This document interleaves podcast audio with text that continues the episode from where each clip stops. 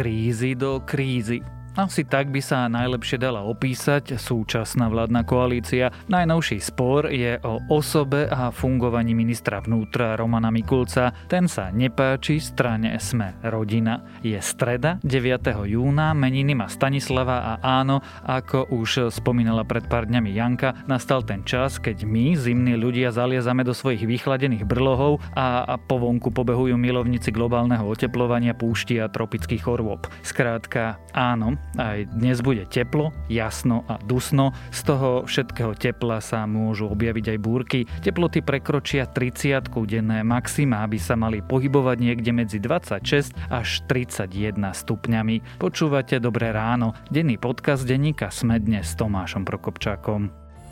V dnešnom vysielaní okrem iného odhalíme tajnú základňu pod povrchom mesiaca. Povieme si, prečo je Zem plochá a potvrdíme existenciu chemtrails. Že neveríte vlastným ušiam? To robíte dobre. Lžiam a prekrúteným faktom sa dnes na internete mimoriadne darí. Preto sa vždy zamyslíte skôr, než niečo zdieľate. Alebo si rovno vyskúšajte test od O2, ktorý preverí vašu ostražitosť. Nájdete ho na dátujzodpovedne.sk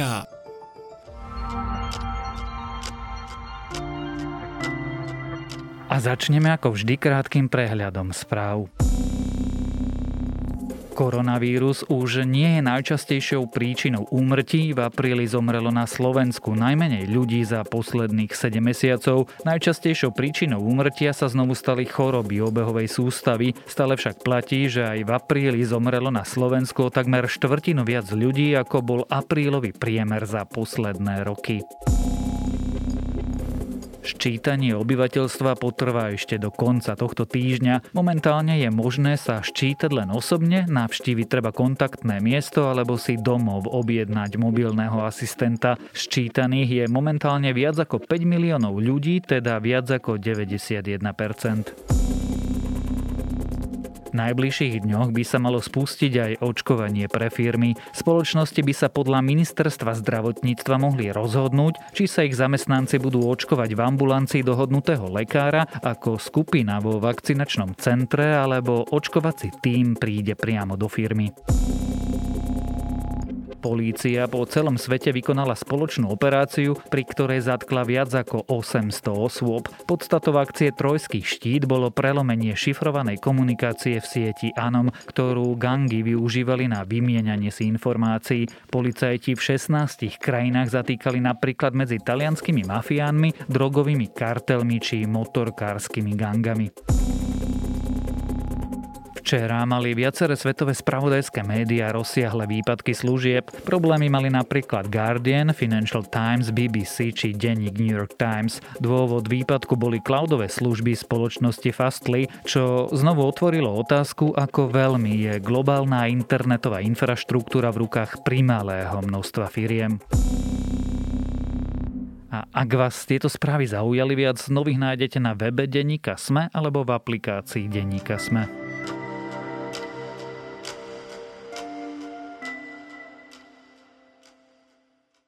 Povedať, že táto koalícia funguje už len zo zotrvačnosti, asi nie je nejaké veľké preháňanie. Najnovšie sa hnutie Sme rodina pustilo po ministerke spravodlivosti aj do ministra vnútra Zoliano. Roman Mikulec je podľa nich stratený vo svojom rezorte a vlastne ani netuší, čo sa deje. Špekuluje sa dokonca, že pri pokuse o odvolanie tohto ministra by niektorí poslanci Borisa Kolára mohli hlasovať proti vlastnému koaličnému partnerovi. Čo sa to teda deje a prečo? Ale aj ako pokračuje spor medzi našimi silovými zložkami, sa dnes budem pýtať reportéra denníka SME Romana Cuprika.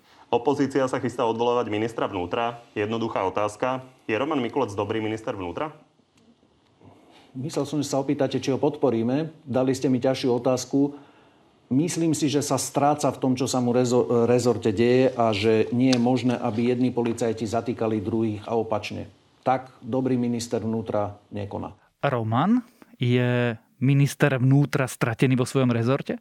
Tak e, do hlavy mu nevidíme, ale skúsim to opísať asi takto, že Roman Mikulec pôsobí na verejnosti dosť takým pomalým dojmom, keď to poviem takto. Veľmi mu nejde vysvetľovanie tých rôznych kaos a často sa javí, ako keby jeho ani ten rezort až tak nezaujímal, proste málo kedy sa k niečomu vyjadruje, väčšinou až vtedy, keď e, už naozaj musí a nejde to inak. A to môže vyvolávať dojem, že on tam chodí do tej roboty len si posedieť a medzi tým sa tu dejú strašné veci, je úplný rozrad na polícii a, a tak ďalej a tak ďalej. Ja som k tomu počul také dva protichodné názory alebo dve verzie, že čo sa s Romanom Mikulcom deje. Tá prvá negatívna je, že viac menej sa potvrdzuje to, čo ako on pôsobí na verejnosti, že on ten rezort získal kvôli tomu, že ho nezískal Gabor Grendel, pretože bol v tom čase stíhaný a teda nechceli mať ministra vnútra stíhaného a on viac menej akože dosť ťažko bojuje s to svojou prácou a veľmi akože mu to nejde manažovať tak ťažký rezort a ani ho to veľmi nebaví a ani sa mu veľmi do toho nechce. Tá druhá verzia hovorí, že práve naopak Roman Mikulec je veľmi inteligentný a pracovitý človek, ktorý má víziu, čo s tým rezortom chce robiť, lebo v tých bezpečnostných zložkách sa dlho pohybuje.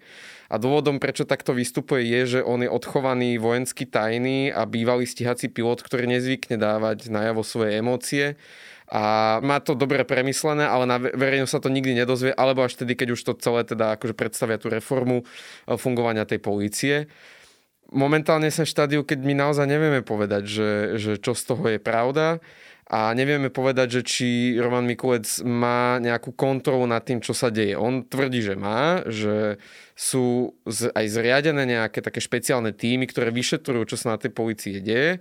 A no, môžeme si povedať, že mu budeme veriť, nebudeme veriť a že si tie týmy proste budú robiť svoju prácu alebo nie. My starší si alebo žurnalisticky starší, si ešte pamätáme také meno, že Jaroslav Spíšiak. Ten tiež pôsobil na kameru tak eh, povedzme uzavreto, veľa toho nikdy nepovedal a napriek tomu nikdy nikto riadne nepochyboval o tom, či si robí svoju prácu dobre. Je teda za tými pochybnostiami v prípade Romana Mikulca aj čosi iné? Rozdiel je v tom, že Spíšak bol šéfom polície a bol šéfom policie v čase, keď sa likvidovali mafiánske skupiny. Takže bez ohľadu na to, no že... len sme v podobnej situácii, aspoň navonok, že sa likvidujú, predsa len mafia dnes vyzerá inak ako pred 15 rokmi, sa likvidujú štruktúry, ktoré boli previazané na štát. Hej, ale vlastne v tom čase nemohla ani opozícia spochybňovať to, že sa rozložila nejaká mafiánska skupina. Teraz opozícia veľmi účinne rozkladá akože ten boj proti mafii a organizovanému zločinu priamo v štruktúrach polície. Takže ja by som to úplne neporovnával s tým Spíšiakom. Tu skôr ide o to, že, že Roman Mikulec není dobrý politik. Proste není to človek, ktorému keď Robert Fico naloží za to, že čo sa deje na polícii, tak Roman Mikulec príde a tomu Ficovi naloží rovnako, ak nie viac. V tomto on nie je dobrý a tým pádom aj tá dôveryhodnosť polície môže byť naštrbená a je to spôsobené nejakými povahovými vlastnosťami toho ministra. Hej. Ale hovorím, že o tom, že či on má prehľad, že čo sa mu deje na v tom rezorte, tak to my tu od stola proste nemôžeme vedieť povedať. Schôdza Národnej rady, ktorá bude zvolaná, bude schôdza, kde nás už nezastaví nikto. Ja budem kľudne čítať správu, tú správu, ktorú prečítal v Národnej rade predseda Národnej rady pán Kolár, tú správu, ktorá hovorí o štyroch, minimálne štyroch konkrétnych e, kauzách, ako je Judáš, e, Božie mlyny, očistec a myslím, tam ešte bol plevel.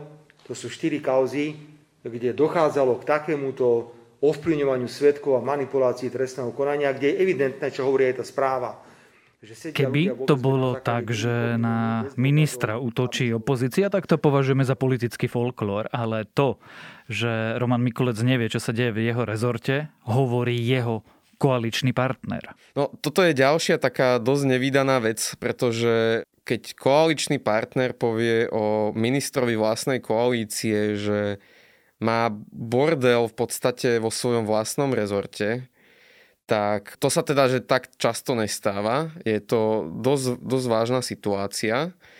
Tam je veľký problém aj v tom, že nielen Roman Mikulec, ale celkovo ľudia v Olano a, a ich šéf Igor Matovič nevedia účinne na tieto výčitky svojho vlastného koaličného partnera reagovať. Toto sa ukazuje už dlhšiu dobu. to si pamätá, tak úplne to začalo ešte, keď e, Boris Kolár čelil tej kauze svojou odpísanou diplomovou prácou a už vtedy, keď e, zaznelo, že on vlastne z tej koalície môže aj odísť, tak Igor Matovič to, to aj pripúšťal, že proste nemôže tak úplne ostro e, vystupovať voči Kolárovi a žiadať napríklad jeho odchod z postu predsedu parlamentu, pretože ten Kolár naozaj môže z tej koalície odísť, bude zle, lebo pri, vráti sa smer, mafia a tak ďalej a tak ďalej. No a toto sa tiahne, to, to som tak odbočil akože do minulosti, lenže vždycky mi to napadne, keď znovu Boris Kolár s niečím príde a jeho strana sme rodina a Igor Matovič je veľmi pasívny v týchto situáciách a myslím si, že toto je ten reálny dôvod, že on tak ako nemá problém ostro vystupovať voči Richardovi Sulíkovi, tak má teda veľký problém ostro vystupovať voči Borisovi Kolárovi. Prečo to sme rodina robí? Jej motív zachrániť Pčolinského? Zachrániť vlastných ľudí? Oni sa ani tým veľmi netaja, že robia to aj kvôli tomu, že ich kamarát a dlhoročný známy, s ktorým sa stretávali, chodili do podnikov a podobne, naozaj, že veľmi dobrý blízky priateľ je vo väzbe, oni sú absolútne presvedčení o jeho nevine a robia všetko preto, aby ho odtiaľ dostali a viac menej úplne, že preberajú tú retoriku Roberta Fica, ktorý hovorí, že policajné zložky sú v rozklade a že žijeme ako keby v dobe, keď ktokoľvek si povie, že, že tohto človeka chcem dostať do väzby a ono sa to udeje, lebo máš v dispozícii niekoľkých kajúcnikov, ktorí povedia čokoľvek. Hej. A oni toto úplne prebrali, bez toho, aby to mali podľa mňa riadne odôvodnené. Môže sa baviť o nejakých podozreniach, ale, ale aby to mali takto vyargumentované, to som teda nevidel. A dalo by sa povedať, že až torpédujú celý ten protimafiánsky narratív tejto koalície. A opakujem, akože Oľano sa voči týmto útokom zatiaľ nedokáže účinne brániť. Hnutie Smerodina je stabilný a dobrý koaličný partner. To znamená, že určite naši poslanci nebudú hlasovať e, s opozíciou za odvolanie pána ministra Mikulca.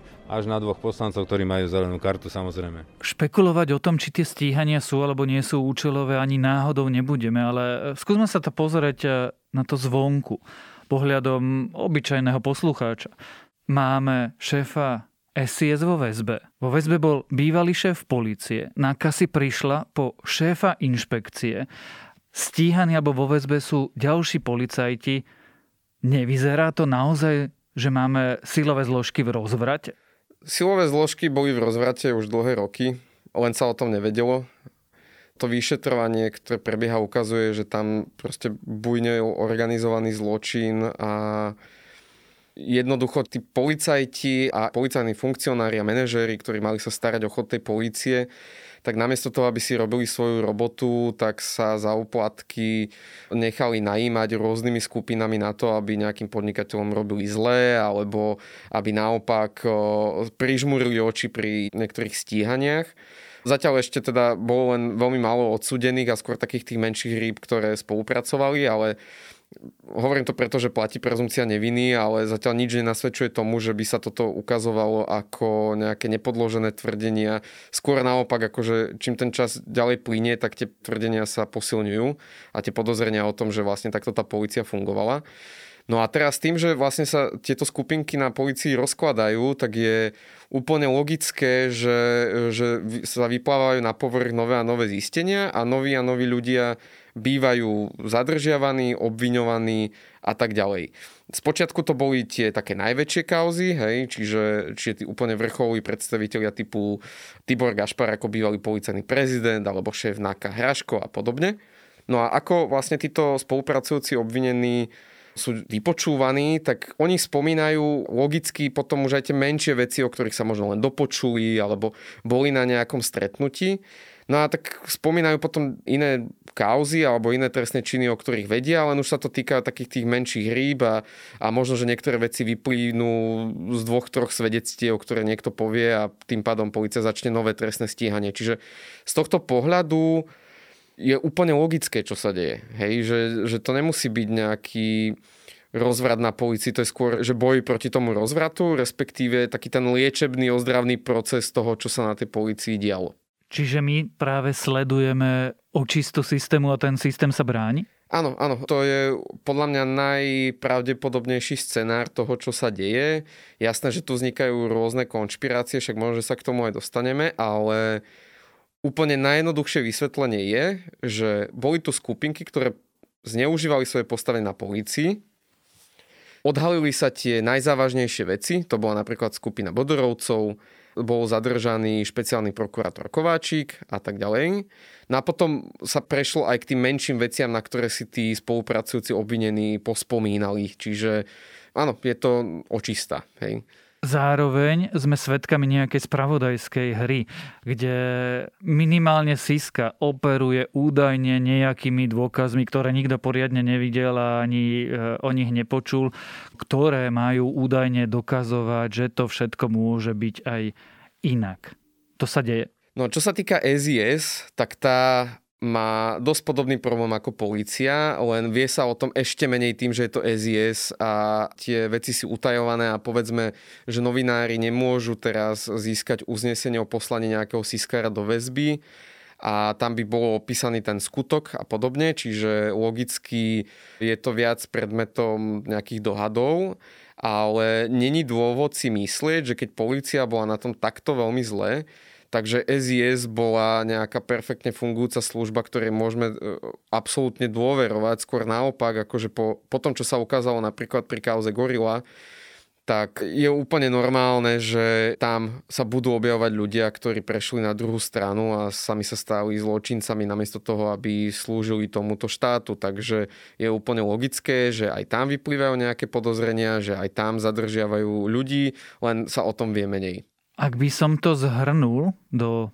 jednej vety a pokusil sa z teba vytiahnuť odpoveď, ty v tejto situácii, po tom všetkom, o čom sa práve rozprávame, veríš v silové zložky tohto štátu? Ja v silové zložky tohto... E, slovo veriť je na mňa ešte prísilné, poviem to takto. Dôveruješ? Že, že by som mal nejakú absolútnu dôveru, to sa nedá povedať, lebo poviem to takto, že ako novinár a, a aj ako bežný občan som počul proste príliš veľa off-record informácií od ľudí, ktorí sa mi de facto priznávali, že ten systém, tak ako sme si mysleli, že funguje, že aj ten vyšetrovateľ proste niekedy neodstíhal, lebo mu bolo naznačené, že toto by nebolo dobre stíhať, radšej na to zabudnite. Alebo naopak, že, že bol, urobil nejakú nadprácu, lebo mu bolo povedané, že treba urobiť a podobne tak keď to počuješ tak často, ako som to počul ja, tak nedôveruješ logicky tej inštitúcii ako takej, nie, že by tam neboli dobrí policajti. A opäť, že tá policia je rovnaká inštitúcia ako hociaké iné inštitúcie. No tak veríš slovenskému zdravotníctvu, že, že každý jeden lekár si maximálne dobre urobí svoju robotu, že je tam dostatočný počet zdravotných sestier a keď prídeš do nemocnice o teba perfektne postarané, ja si myslím, že taký Slovak neexistuje, čo by zdravotníctvo takto dôveroval. A to je úplne rovnaké aj s policiou. Ten systém je nedobrý, je tam strašne veľa ľudí, ktorí si nerobí tú svoju prácu poctivo a tým pádom nikdy nemôžeš vedieť, že či na nejakého takého nenatrafíš. Takže mám viac dôvery v policiu teraz e, po výmene vlády, to určite áno, ale ešte, aby som povedal, že absolútne verím a že je to skvelá inštitúcia, tak to ani náhodou. Trošku rozdiel je v tom, že lekár alebo nemocnica si môže že vybrať, kým monopol na násilie v tomto štáte majú silové zložky a toho policajta alebo sudcu si vlastne nevyberieš. Ale čo teda s tým? Ako zabezpečiť, aby sme sa nemuseli pozerať na vojnu policajtov a vojnu siskárov a vojnu politikov, ktorí sisku a policiu používajú na svoje účely? Ja by som bol trochu opatrný ešte pri tom hodnotení, že je nejaká vojna policajtov alebo siskárov ono, politici to radi dostávajú do mediálneho priestoru a je to také ľúbivé, ale keď si to rozmeníš na drobné, tak čo to je vojna policajtov? Že jeden policajt vypoveda proti druhému a to už je vojna, no tak keď vieme, že na policii bol takýto systém, aký bol, tak je logické, že sa nájdú nejakí spolupracujúci obvinení, ktorí budú proste vypovedať voči svojim kolegom alebo bývalým kolegom. A naopak, keď oni sami mali niečo za ušami, tak tá druhá strana si tiež pospomína na, na nejaké veci, hej, o ktorých doteraz mlčala, no tak tiež niečo povie tým vyšetrovateľom. Znovu mne to príde ako úplne normálny priebeh rozkladania nejakej zločineckej skupiny a tým pádom ešte nemôžeme hovoriť, že inštitucionálne tam sú nejaké dva tábory a oni si robia zle a vymýšľajú na seba veci alebo niečo podobné. Nehovorím, že, že všetci svetkovia, alebo že sa nenájde medzi nimi niekto, kto si niečo, nie že vymyslí, ale skôr si myslím, že sa to robí tak, že si niečo prifarbí, alebo že povie niečo, čo sa reálne ani nedá dokázať, hej, ale aspoň hodí údičku tomu prokurátorovi, že môže si niekoho rozpracovať a podobne. Ale vojna policajtov je príliš silné označenie toho, čo sa deje a hlavne keby, keď nejaký politik tvrdí, že je napríklad vojna buď medzi skupinami na policii alebo vojna medzi SIS za policajtami, tak mal by to oveľa lepšie dokázať. A zatiaľ ja som nevidel dostatočne silné argumenty na to, aby som sa mohol stotožniť s takýmto pohľadom. No a teraz, že čo sa s tým dá robiť? Jednak treba, aby sa ten ozdravný proces dokončil. To znamená, že tí policajti budú vypočúvať ďalej a ďalej ďalších podozrivých, ďalších svetkov. Postupom času sa takto tie skupinky budú rozkladať. A druhá vec je, že s tým súhlasím, že treba sa pozrieť aj na tú, na tú kolúznu väzbu a na to, že ako je ten inštitút využívaný. Lebo kľudne sa môže sa stať, že sa do väzby dostane aj človek, ktorý je nevinný Viem pochopiť, že niekto sa naozaj stiažuje na to, že ja neviem, že za 4 mesiace nebol vykonaný žiaden úkon v tej jeho veci a on je povedzme aj nevinný, alebo reálne mu hrozí nejaký nízky trest, hej, že bol taký, také, že malé ohnívko v tom celom a teraz on musí stráviť 6 mesiacov vo vyšetrovačke, lebo prokurátor nestíha, hej, alebo niečo podobné. Potom to len posilňujete podozrenia, že väzba sa využíva ako nejaký nátlak na toho človeka. Takže ak sa toto vyrieši, tak som za to, nech sa to vyrieši a tým pádom aj opadnutie podozrenia, že je tu nejaká vojna a, a tu môžeme účelovo poslať do väzby hoci koho len tak. A druhá vec je teda to, čo som hovoril na začiatku, že musíme počkať, aby sa všetky tie podozrenia vyšetrili a potom akože úplne logicky a prirodzene aj táto téma bude ustupovať do úzadia, len to je ešte na, na dlho. Uzavriem to takto. Ten stav momentálne je veľmi krehký. Čo sa musí stať, aby dobro vyhralo? Musia sa stať dve veci. Jednak tí samotní vyšetrovateľia, prokurátori a, a sudcovia, ktorí vlastne v týchto kauzách budú rozhodovať a konať, tak musia si zachovať integritu a poctivo si robiť svoju prácu. A druhá vec je, že tí politici im musia jednak vytvoriť dobrý priestor na, na to, aby v tom mohli pokračovať ďalej a jednak im do toho nezasahovať ak povedzme, že prídu predčasné voľby, k moci sa vráti smer, alebo sa táto koalícia rozháda a spomalí sa, ja neviem, že e, robenie reforiem v tejto oblasti, tak logicky sa tento, akože, tento postup spomalí. Takže dúfajme, že vyšetrovateľia budú mať na svoju prácu kľud a potom by všetko mohlo dobre dopadnúť tak e, teda spoločne dúfajme. O Romanovi Mikulcovi, o polícii a o silových zložkách sme sa rozprávali s reportérom denníka Sme, Romanom Cuprikom. Ďakujeme, že počúvate objektívne a overené správy. To je na internete čoraz vzácnejšie a preto je tu test od O2, ktorý vás naučí rozlišovať fakty a hoaxy. Nájdete ho na dátujzodpovedne.sk.